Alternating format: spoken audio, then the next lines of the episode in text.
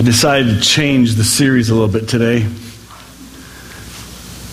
because it uh, what happened this morning at the 9/11 memorial kind of messed up my emotions and my thinking in a good way.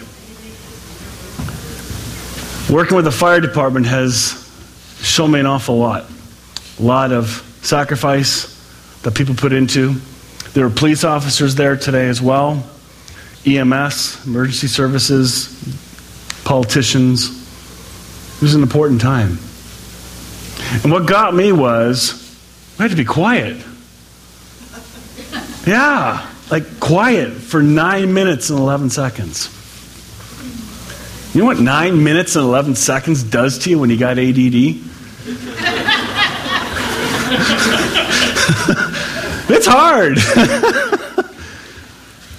But I was thinking, and I was having discussions with a number of individuals there, our mayor and uh, Harold Albrecht, who many of you know, and Michael Harris. And we were talking about where were we when this happened. I know exactly where I was. I was visiting good friends of mine, John and Nancy Mowat. Had just stopped in at their house and was talking at the door. Their TV was on, and suddenly our attention was switched. And I'm watching and watching, going, no, no, no. So I got to get home. And I booted home, called my wife, and said, Lori, you got to see this. And we began watching what darkness does, what blindness does. And that's exactly what happened on 9 11 darkness, pain, loss, shook an entire country. How often does that happen, folks? Hopefully, never again. I had to stop and think this morning, watching the changing of guards, police officers, firemen. I think there were 343 firefighters who lost their lives, 60 police officers, and eight ambulance attendants. Plus, parents, friends, lovers, gone. Some evaporated into thin air. Some throwing themselves off of the side of a building so they didn't have to suffer anymore. It was horrific. In fact, I believe it was the fire department chaplain for the city of New York that was the first emergency service person killed from somebody falling. Which changes the protocols for how that role should be functioning on scene. It was a sobering day. And after year one, the world was remembering. I find it interesting that yesterday, as I'm talking about today happening, people are saying, So, how many years ago was that? Eight, nine, 15 years today. Goes by fast. I just, I think Jen Shaw was just telling me that they're putting it in the history books now for kids so they learn what the heck happened. 15 year olds, so they know what happened the year they were born. My son was born that year. Sarah was born. Hmm. It's so easy to forget and to become numb. Oh, that was down in the States. Oh, that happened in another country. Oh, that was in another province. Oh, that was in another city. Oh, that was on the far side of the city. But when it affects you and somebody you know, the memory sticks in tighter. Or if you connect with somebody who knows. We need to remember. But I'm not going to be talking necessarily about 9 11 remembering. All of you will have your news feeds filled with plenty of that today. So I was thinking, what does Scripture say about the importance of remembering? And what is important to remember? Well, I want to begin this 9 11 remembering that I believe Jesus himself would be standing here as well, remembering with us. And I have a reason to believe that. I believe Jesus identified with people and their pain. He understood the culture. He understood that if you get to a wedding and you're putting it on, and somebody blew their proportions way out of, out of sync and totally messed up their order in ordering the wine, how embarrassing that would be. He identified and he made an incredible batch. the good stuff. He identified with emotions and feelings that people, humans, go through. Why? Because he became human.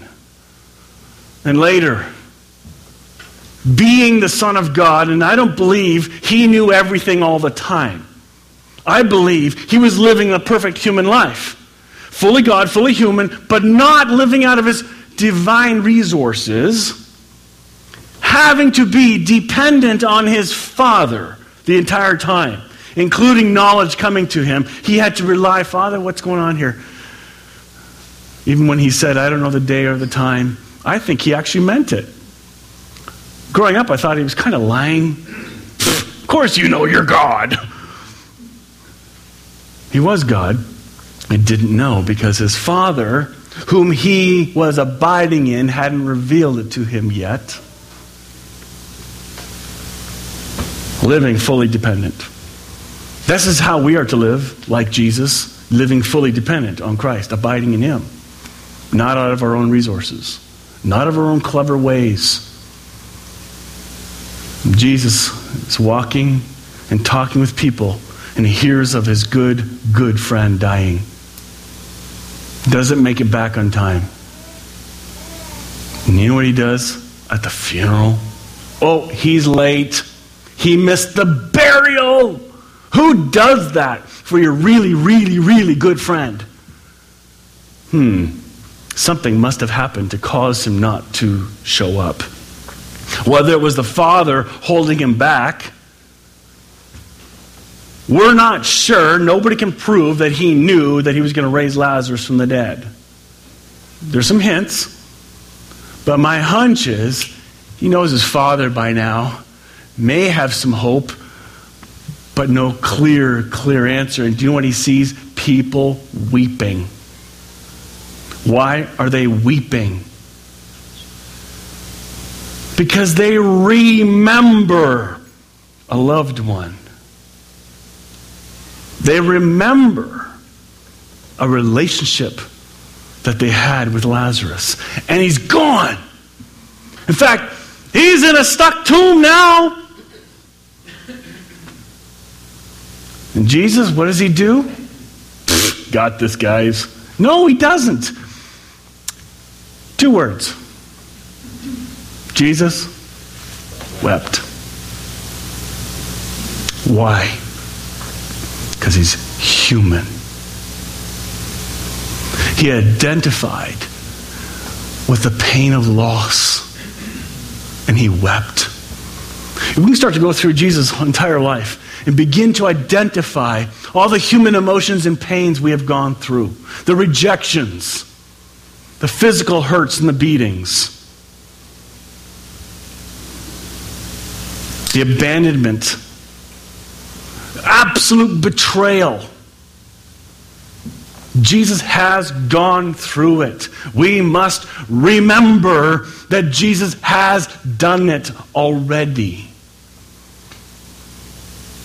Because he has, we can go to him as our source, as our encouragement, as our comfort, as our help.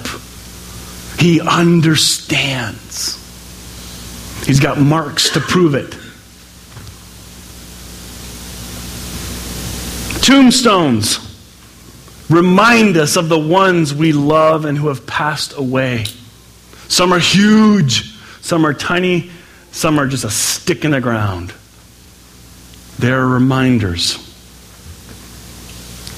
Let me remind you that the empty tomb is your hope to remind you of a risen Christ who has defeated death, and we need not fear it, even though we are wired to live. None of us wants to die.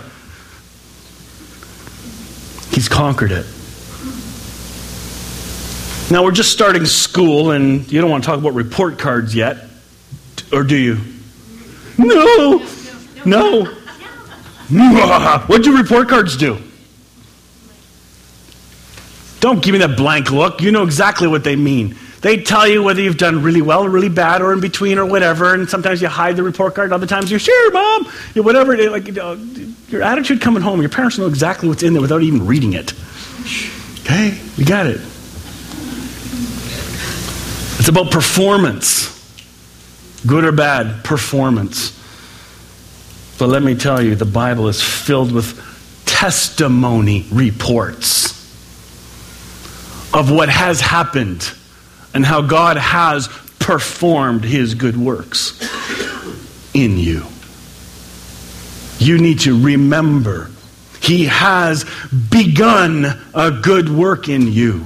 You are not worthless. You're not a piece of garbage. He began a good work in you. He put himself in you. That's really good. Remember when Moses was sauntering over to this bush that's on fire? Hey, shoes off.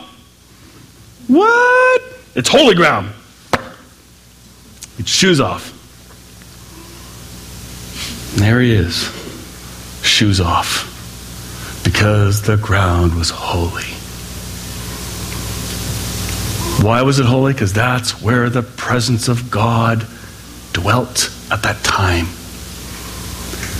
Funny, Jesus dwells in you, which makes you holy. And there's nothing you can do about that.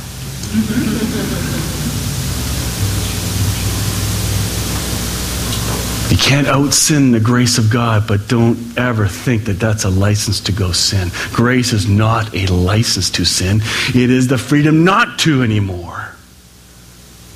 When you understand the holiness in you and the, the profound gift of Christ to you, you're not going to want to. Those that are trying to use it as a license, calling it grace, are narrow and short sighted and do not understand. They're still being selfish, wanting their own way, and have much to learn. They're just little children. That's all they are. So don't get mad at them for acting like children just because you expected more. Chill. Jesus has no other expectations on us. He knows how mature we are and where we're going. And He's gentle, careful, and gracious. How many times have you driven along the highway? I remember when uh, I was on a mission trip to Mexico, and uh, Lane Smith will know this. We saw some pretty scary roads, and there were some crosses all over the place. I, I could not believe how many crosses we saw. That just meant people died there. A lot of people. I remember one time I was driving with Gerardo and Steve, and we chose never to do this ever again. Um, we flew to the place the next time, but we drove through the mountains from to get to Puerto Vallarta, and we'll never do that again. Especially with the insanity of drivers and all the crosses that we saw there were crazy. One spot had a whole bunch of crosses. I don't think it was one bus crash. It was a common area where people died. They remind us of pain in this world, that somebody has lost somebody. I remember coming to church one morning on a Sunday, and the roundabout from Elmira was closed coming here and had to go all the way around. And a young boy, 18 years old, middle of the night, got lost, did a U-turn, flipped his car, killed. I got a call that afternoon. Will you do that funeral? Is that, what does that do to your emotions? It's real. Those crosses remind us. But the cross of Christ also reminds us that Jesus has endured our pain already and understands. He's given us freedom. We just had the Olympics and all these wonderful things hanging around people's necks. Look what I did. The difference, and I saw this on a comedy thing, I didn't make this up, but I thought it was so funny. You know, it's like a race. This is this is fourth place. This is bronze. That's silver, and that's gold. Pretty good, eh? Gold! Just from a just to cross the line, just just that's it. Fourth place. You suck. That's not fair. We reward for silly things. Because they remember, ha ha ha, I was there. The trophies. The brave Purple Heart Award. When we get hurt, we rub A535 on us to try and numb the pain. Our promise instead is the future hope and glory of Christ in us. He is our award. You have won. It's just that the preliminaries all suck. The battle is won, but we still have to walk through it. Nobody's immune from it. There are no promises you will avoid pain. Nowhere in Scripture is that taught. I like how Peter, when he was tempting or being tempted to deny Christ, Jesus said to him, Peter, I prayed for your faith. Not that you will escape all this pain and suffering, but I prayed for your faith. We've talked about this the last couple of weeks, so I'm not going to reiterate that one too much. Your reward, your trophy, is Christ Himself. And what did you do to earn it? Was it this, this, or that? None of it. You were, you were this. And you won. Like, how fair is that? I can see a bunch of people go, I'm in. Pass the chips. When you see, when your eyes are open to how big His grace is, you will start loving other people effectively. If you're stuck in a me first world, my feelings are hurt. I want my way. This person did that to me. This was taken from me. Nah, nah, nah, nah, nah. You've just revealed how much of a child you are. And that's okay. When you see somebody else acting like that, they're acting like a child and need to be reminded. They have forgotten two things that their sins have been cleansed. 2 Peter 1. Read it. It's powerful. You are clean. Jesus forgave you. Done. Now start acting like it. You don't have to go back to drink from that terrible stream where it's all contaminated water. He's given you a brand new living water himself. Drink from him. Holidays and birthdays. We remember events like today, 9 11. And birthdays and the cards are really for moms to remember, not that they need reminding, but they remember. Birthdays. To look back and remember. When you've had a loss, you remember. If I'm not mistaken, Mike and Julie, correct me if I'm wrong, Courtney, but they named the middle name what? And why?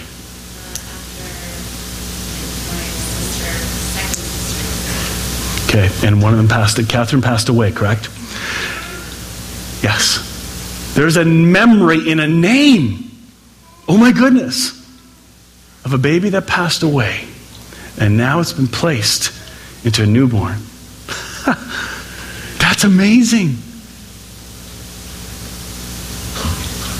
There's pain everywhere. The pain of not even having a baby. Seriously. It's not about you. Really? Each of us have wounds, scars, cuts. Some will heal, some will not. You may have a gash from when, well, I remember I was working at a. Um, uh, installing heating and air conditioning, and I decided to have a you know have a drill, and you put the screw on to put the sheet metal in. So I decided to hold the drill this way, so the and I'm holding down like this, so you can imagine what about what's about to happen. Right in my forehead. I got screwed in the head.